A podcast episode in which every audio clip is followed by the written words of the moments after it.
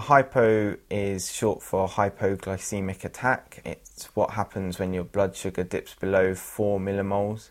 I think everyone's symptoms vary. Personally, I get very shaky, I get very sweaty, I feel a bit dizzy, and then as they get worse, obviously you feel more dizzy. Sometimes the room starts spinning around. You begin to feel quite weak and you're desperate to get some sugar.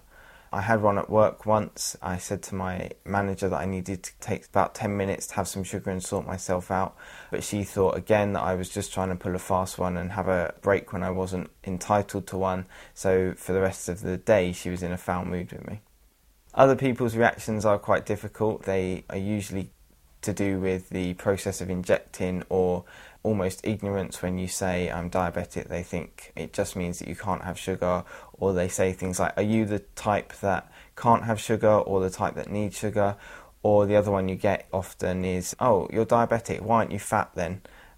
They get very repetitive, and it feels like every time you introduce the fact that you're diabetic, you're answering the same old questions, which I guess people's inquisitiveness is a, is a good thing, but it does get a bit repetitive and it makes life a bit harder to fit in.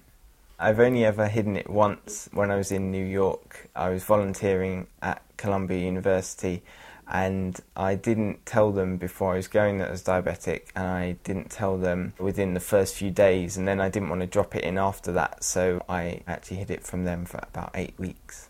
I've never really suffered from getting really down due to my diabetes. I'd like to think of myself as quite a happy go lucky person. However, there are times when I've been really poorly controlled for maybe a few days or a week, two weeks, or when you have like your three monthly blood test to tell you your average blood sugar and that doesn't come back what you were hoping it would come back as, you do begin to feel a bit sad and a bit almost depressed about it.